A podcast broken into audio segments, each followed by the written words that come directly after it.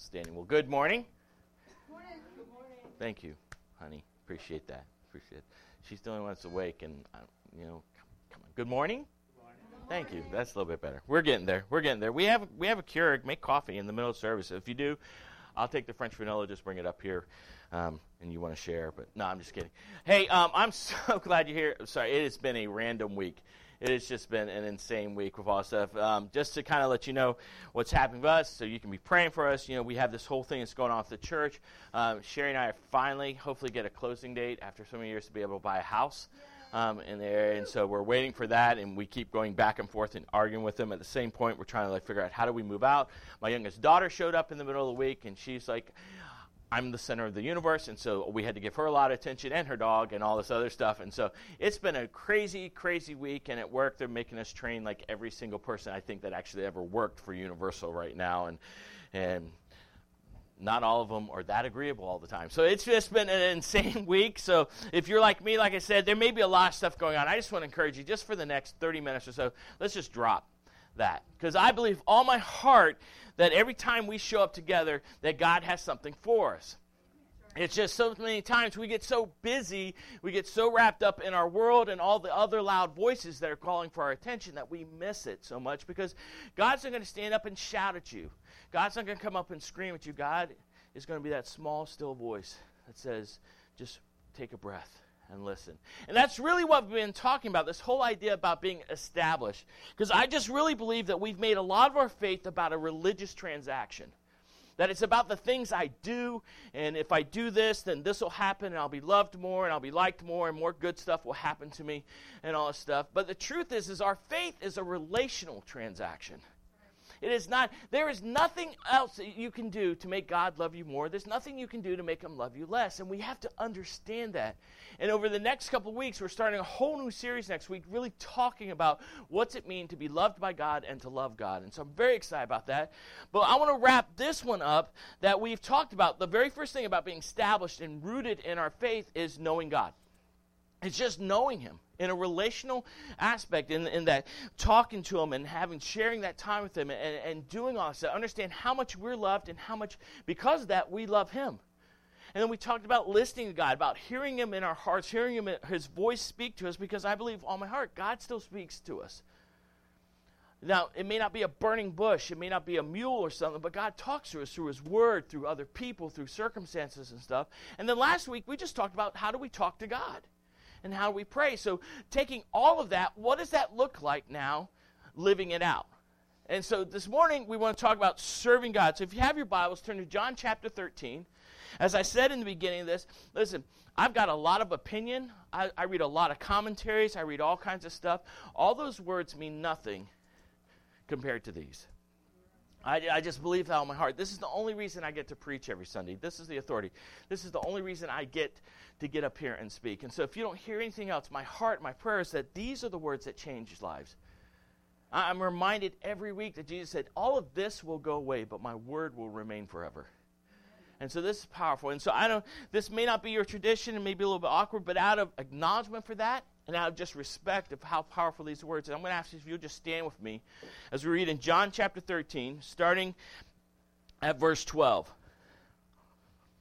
It says, When Jesus had washed their feet and put on his outer clothing, he reclined again and said to them, Do you know what I have done for you? You call me teacher and Lord, and you are speaking rightly, since that is what I am. So if I, your Lord and teacher, have washed your feet, you also ought to wash one another's feet. For I have given you an example that you also should do as I have done for you. Truly I tell you, a servant is not greater than his master, and a messenger is not greater than the one who sent them. If you know these things, you are blessed if you do them. Let's pray. God, I just thank you this morning, again, just for the opportunity to gather as your people in your presence. And I am humbled every Sunday by the fact that you don't need me to preach. God, you don't need us to sing, but you invite us all the time, just right up into your throne room, into your presence, God. I thank you that we don't have to beg or plead for you to join us, that you were here long before we woke up this morning. And so, God, the prayer is simple once again this Sunday Move me out of the way. God, let these words be your words, not mine. God, use them to penetrate hearts. God, to encourage, to challenge, but most of all, to change. God, that we would leave this place different than what we came in because we were in your presence. Overwhelm us today with your grace, with your love. God, and may we have the courage and the boldness to live it outside these walls. Father, I pray for ears to hear. I pray for hearts to respond. But I pray mostly that you get all the credit and all the glory. We pray it all in Jesus' name. Amen. You can be seated.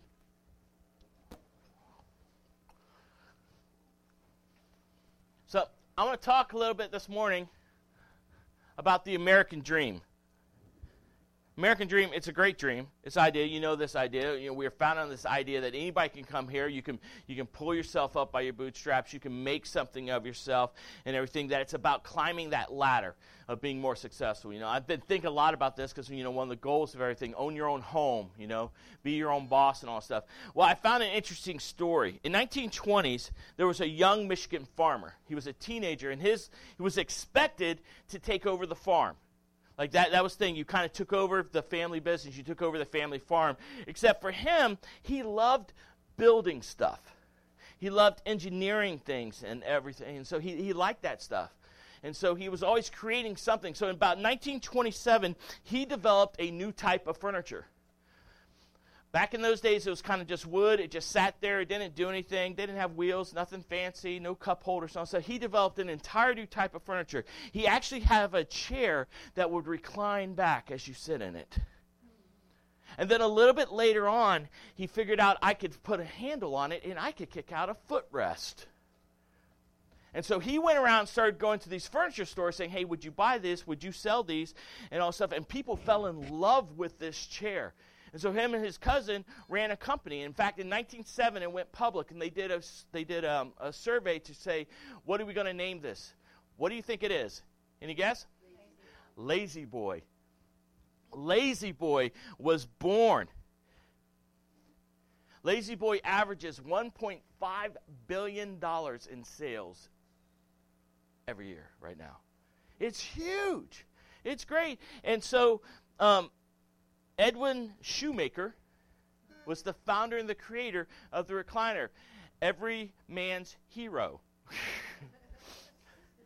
That's my chair. I need a recliner and everything. Edwin Shoemaker, he created this and, and he loved it. When he was asked, you know, hey, what do you think about what you did? And he's like, you know, I did all right. I don't know, one point, what did I say? 1.5 billion? Yeah, I'm doing all right per year. In fact, in 1998, Edward Shoemaker, at the age of 90, came home. He sat in his recliner, popped the seat, popped the leg open, and he passed away. The epitome of the American dream, isn't it? This idea that, man, I could, I could go and I can make something of myself and I can climb that corporate ladder and all this stuff, and I can do that. And we believe that. And I, listen, I'm not knocking success. I'm not knocking that you work hard, you try to become the boss, you try to move up in your company or whatever you're doing. I'm not knocking that. But what I'm going to say is that Jesus, in these passages that we're studying, kind of takes that and turns it all upside down. That I think we have changed the American dream for what the gospel really is supposed to be that it's about climbing the corporate ladder. It's about getting more and getting more stuff and being more powerful and more and, and all this other stuff that I can do. When Jesus is going to take this and he's going to turn it all upside down. In fact, it's a common thing in Matthew 20, 26. Jesus says, It must not be like that among you. On the contrary, whoever wants to become great among you must be your servant. Now, we've probably all have heard that before. We said, yeah, so, you know, I'm supposed to serve and, and do all this stuff.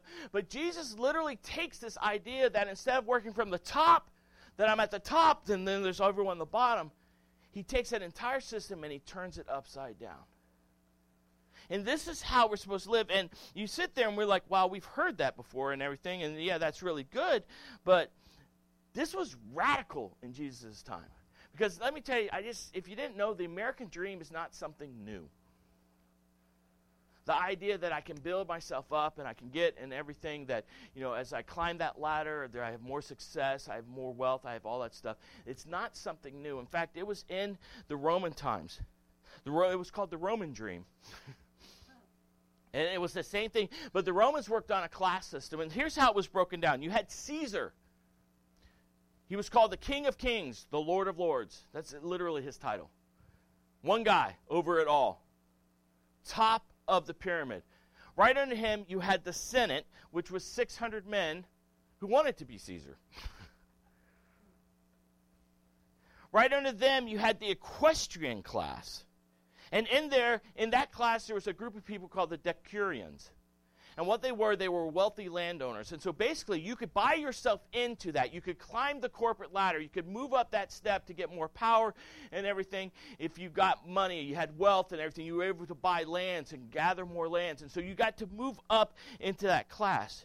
A hundred percent of all the power in Rome rested on those people. That little tiny percentage, Caesar, Senate, and the equestrian class, that all the power rested there. Under them, there was the common citizen. Just the common Roman citizen. They, they could hopefully make some more money. They could move up in that, but usually they were just kind of sitting there. Under them were the freedmen. That was the people that were slaves or something, but had earned their freedom, paid back whatever debt they had, and that. And then the very bottom of it was the servant. This was culture at that time. And so Jesus all of a sudden gets up and starts talking about it. If you want to be great, you have to serve them all. People are like, oh my goodness, he did not say that. That's the stupidest thing. I know that's not how it works and everything. But isn't it interesting? God's economy, God's way of thinking is usually always the opposite of ours. always the opposite of ours. Look at John 13. Let's back up a little bit and see exactly what's going on right here. Let's look at the first five verses. It says, Before the Passover festival, Jesus knew that his hour had come to depart from this world to the Father. Having loved his own who were in the world, he loved them to the end. Isn't that beautiful? He loved them to the end. There was never a moment that he didn't love them, all the way through, continuing on to the end of eternity. Jesus loves us. Does eternity end? Isn't that good news? Verse 2 Now it was time for supper. The devil had already put in the heart of Judas, Simon Iscariot, son to betray him. Jesus knew that the Father had given him everything into his hand, and that he had come from God, and that he was going back to God. So he got up from supper, laid aside his outer clothing, took a towel, and tied it around himself. Next, he poured water into a basin and began to wash his disciples' feet and to dry them with the tie, the towel tied around him. And there is so much in these little five verses. There's so much happening right here. And there's a lot. And I want to break it down for you. First of all, we look at it. It's the Passover festival. Jesus knows what's coming. This is the last Passover Jesus would celebrate on the planet Earth. He knows that the cross is coming. He is sure that this is happening.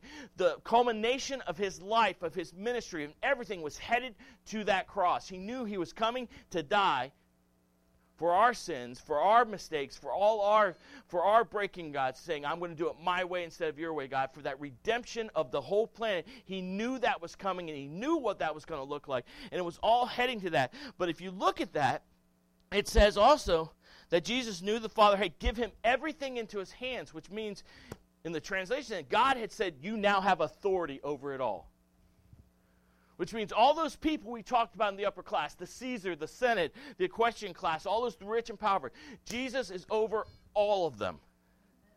Caesar may have called himself King of Kings, Lord of Lords. Jesus was the King of Kings, the Lord of Lords. There's none higher, none more powerful, none more worthy. It is Jesus. He has it all, and He's in charge of it all. He's in control of it all. Next time you get worried about an election, remember who's in charge.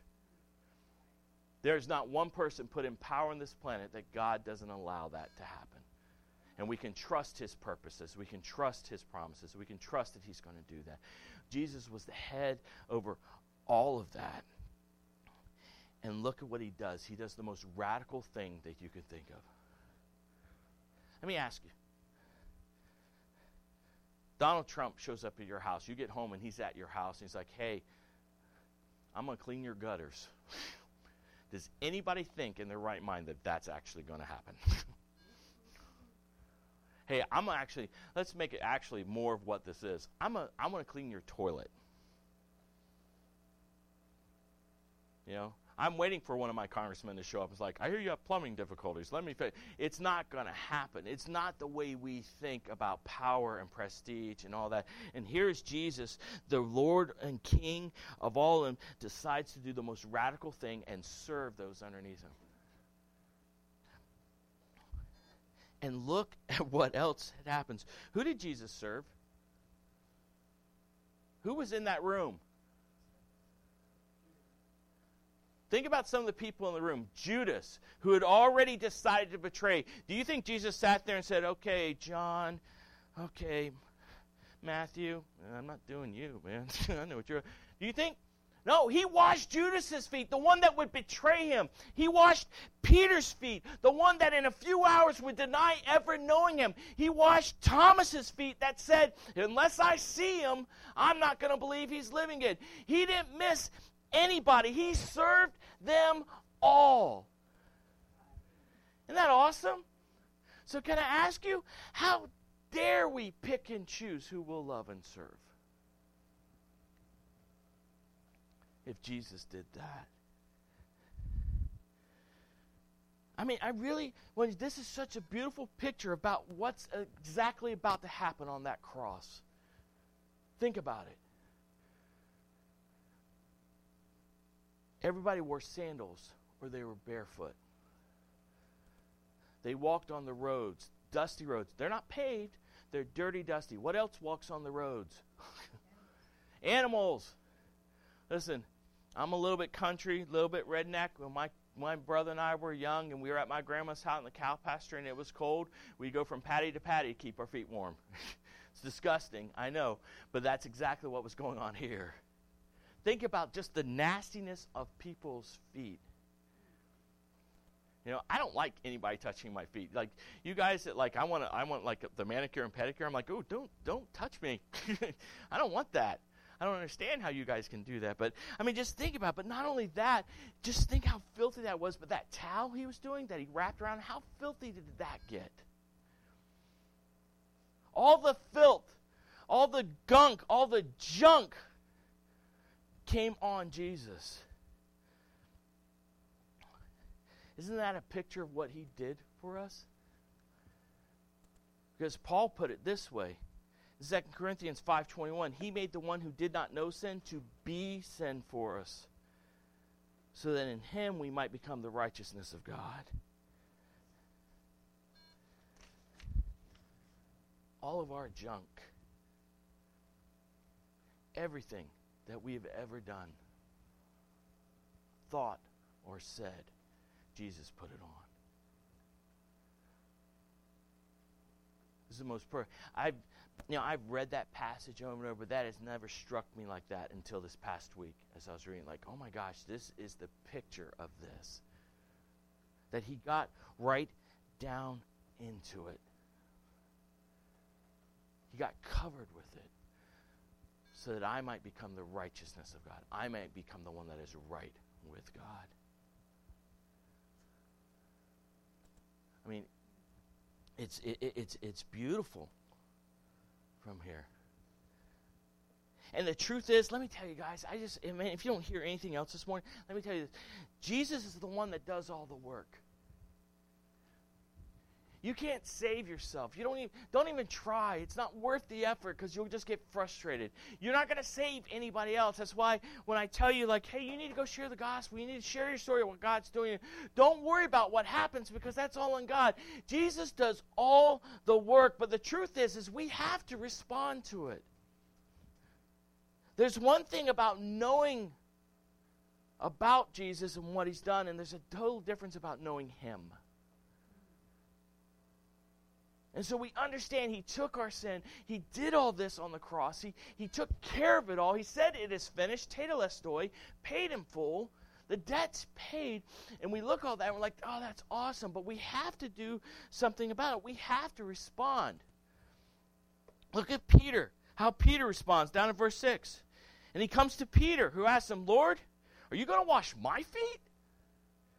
Peter, just a few, just a chapter before, looked at Jesus and said, You are Messiah. You are God in flesh. You are the promised one coming. You are the King of kings. You are Lord's Lord. He proclaims all that. And here's Jesus kneeling at his feet, and Peter's like, You're going to wash my feet? Verse 7, Jesus answered What I'm doing, you do not realize, but after it, you'll understand.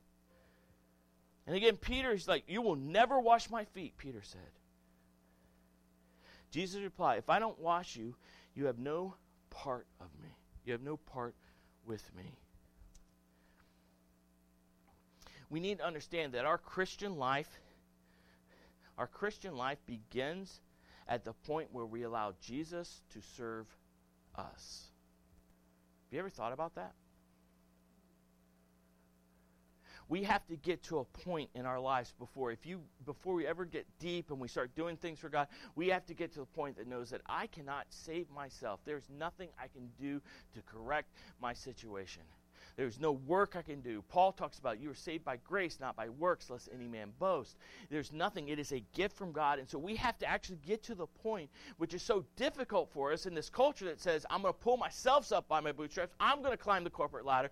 For me to sit there like, I can do nothing to fix my situation, but Jesus, you can do it all. We have to be at that point, and that's where it starts. But the good news is it doesn't end there. For so many people, they come up and they realize, like, okay, I need Jesus. Okay, forgive me, come into my life and everything. And we're like, okay, that's it. We call them the frozen chosen. it's like a moment they got saved, they were cryogenically frozen. And like, okay, when Jesus comes back, I'll start doing stuff. It doesn't end there. It's just the beginning step of us just allowing Jesus' service, and then we move on from there because He calls us to serve Him, right? And the best way to serve God is to serve others. What's the great commandment? Love God with all your heart, soul, mind, and strength. Love Him with everything that you have. That is the great commandment, to love Him. And the second part is like it, to love others as yourself. Jesus, in this passage, makes that connection, that intertwining of loving God and loving others. Which means I love God by loving others. I serve God by serving others. I mean, think about this. We show our love for the invisible God by loving and serving the visible people around us. Again, it's not because we get a better we get a better seat in heaven, we get a bigger house in heaven, or God will love me more. We do this because we are so loved by Him in the first place that He took all that, that Jesus became sin, that He took all that, and we know how much we're loved. The Bible says, I love God because He first loved me. I love Him, and so this is an outflow. And so, how do I show my love for God? I show it by loving other people. It's a natural outflow. If you are serving and loving other people just because it's going to get you some extra credit, you're going to burn out and you're going to quit. You can't do it. We love and serve because, man, we are loved and we've been served. That's that's the picture. We show our love for an invisible God by loving and serving others. In fact, we were made for this. Look at this. There it is. Paul said in Ephesians 2 7, For we are his workmanship. I love that. The Greek word there is poema. I've told you this. It's one of my favorite verses. It means masterpiece. It means you are God's artwork. You are God's, you are God's sonnet to the world. You are God's masterpiece to the world. We are his workmanship, created in Christ Jesus for good works, which God's prepared ahead of time, ahead of time for us to do this beautiful thing that Jesus does for us, that He comes and changes us completely, it's for a reason. So that we can love Him, that we can know Him, and because of that, we're going to show it by loving other people. Uh, look at verse 14. Listen to what Jesus said. So if I, your Lord and teacher, have washed your feet, you also ought to wash one another's feet. For I have given you an example that you also should do just as I have done for you. He gives us this example. We have too many people that say, I know Jesus, I love Jesus, and don't look anything like him. We have too many people that know the right things to do, but don't do them. Your faith has to be translated into the way I live. It should affect everything that we do. It should affect the way I talk. It should affect I do my job, the way I interact with my family, with my friends, everything. It has to go from just knowing to doing. He says, I've set you an example. Why? So that you'll go do this. That you will do just as I've done for you. That's what we're called to do. This is where our faith meets the road. That rubber, that meat gets on the bones. Listen, you want to become more like Jesus, don't sit in a class. Don't read more books. Go out and live your faith out, and I guarantee you, day by day, you will grow more in your faith by doing more than you ever will by just studying and reading and doing all that other stuff. That's important. Do that. Read, study. But if you're not putting flesh on it, if you're not living it out and acting out, James says, I'll show you, you show me your faith without your word. I'll show you my faith by what I do because it's an outflow. I do things. Again, not for favor, but because I love God and He loves me. And why wouldn't I do this? Why wouldn't I do this? I love, look at verse 17. For those of who kind of like, okay, so what's the benefit for me? Listen to this. He says, if you know these things, you are blessed. What? How? How are you blessed? If you what? How about a little conviction there? you are blessed if you what? You do them. Now, not again like, oh, I'm going to get something good. Like, oh, my paycheck got doubled because I served this week. That was fantastic. I got the lottery ticket. I got tickets to the game. I got the best parking spot because I served. That's not what we're talking about. The word blessed in the Bible usually means happy, but the, actually the way Jesus uses this is word makarios, makarios. It's not just happy, it means satisfied. Down in the deepest part of your soul, it means to be satisfied. That you, if you would do what Christ has done for us, if we would serve, if we would love people as a reflection of our love for God, if we would do that, that something happens inside of us and we are satisfied. Have you ever like really been satisfied? Have you ever like had a meal and it was just like the best meal and you sat at the end of it and you didn't care how much you ate and you just went there like, "Oh, I could die now." That was so good. That's what he's talking about here. That when we serve other people, when we're doing this, man, we get that deep sense of satisfaction. But only when we're doing it. That's that's that's what happens. See, because Jesus gave us a new command, didn't he? I give you a new command in John 13 34. Love one another just as I've loved you. You are also to love one another. It's actually not a new command, it's just we forget that all the time. Love one another as I have loved you. Not as you want to love them, but as Jesus loved you. And what did he do? He sacrificed everything. He served. He got down on his hands and knees and got in the muck and the junk and everything and was willing to serve everyone else. That's what we are called to do.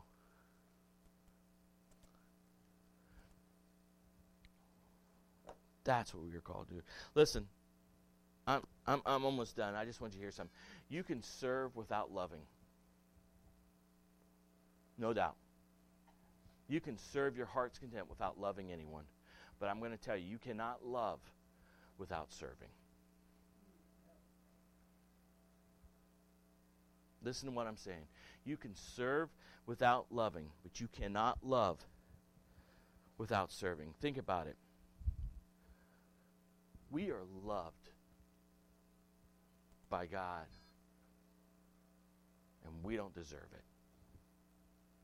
My Bible says when we were still sinners, when we were still God's enemy, that Christ died for us. That when I had nothing to do with God and didn't want anything to do with it, Christ still died for me. We are loved without deserving it. And we are commanded to love that way to other people. Don't make them earn it. Because I'm going to tell you something, you didn't earn it. So many times in our churches, we're like, well, when they come to church and we start seeing them acting and dressing right way, then we're going to take care of it and we're going to do all that. No, that's not how it works. That's not how it worked for us. We are commanded to love. To love is to serve and share. That's true. It's to serve and share your faith, to share your life. Christian life is at its basic learning to receive the love, grace, and mercy of Jesus and then giving it away to other people. That is the Christian life in a nutshell. That is what we're called and commanded to do. That is what we are set to do. We receive, we learn to receive His love, His grace, His mercy, and then we just give it away to everyone else. I love it. John Wesley put it this way he says, One of the principal rules of religion is to lose no occasion of serving God. And since he is invisible to our eyes, we are to serve him in our neighbor, which he receives as if done to himself in person, standing visibly before us. Isn't that beautiful? How do I serve God? How do I love God? I love others. I serve others. And I tell you, if you do that, your faith will grow so deep that there is not anybody or anything on this planet that will shake it again. There may be doubts, there may be trials, there may be tribulations, but as your faith grows deeper because you are living this out in flesh, I'm going to tell you, those roots start running deep. There's a tree behind my mom's house. They finally cut it down back in the day, Hurricane Donna, way, way back in the day, came up, literally picked it up and set it down in between two palm trees. All the grandkids, all of us have grown up climbing up and down that tree. My kids have grown on it. But you know what? That tree never died because its roots, even though it picked it up and it knocked it down a little bit, its roots went way, way deep. Guys, that's the point of this. You want to live your life, you want to see God do something amazing in your life and in this community, those roots have to go Because storms are coming. I promise you that. Storms are coming. But the tree whose roots go deep will weather any storm. We get that by knowing Him, by listening to Him, by talking to Him, and by serving others. Serving Him by serving others. Let's pray.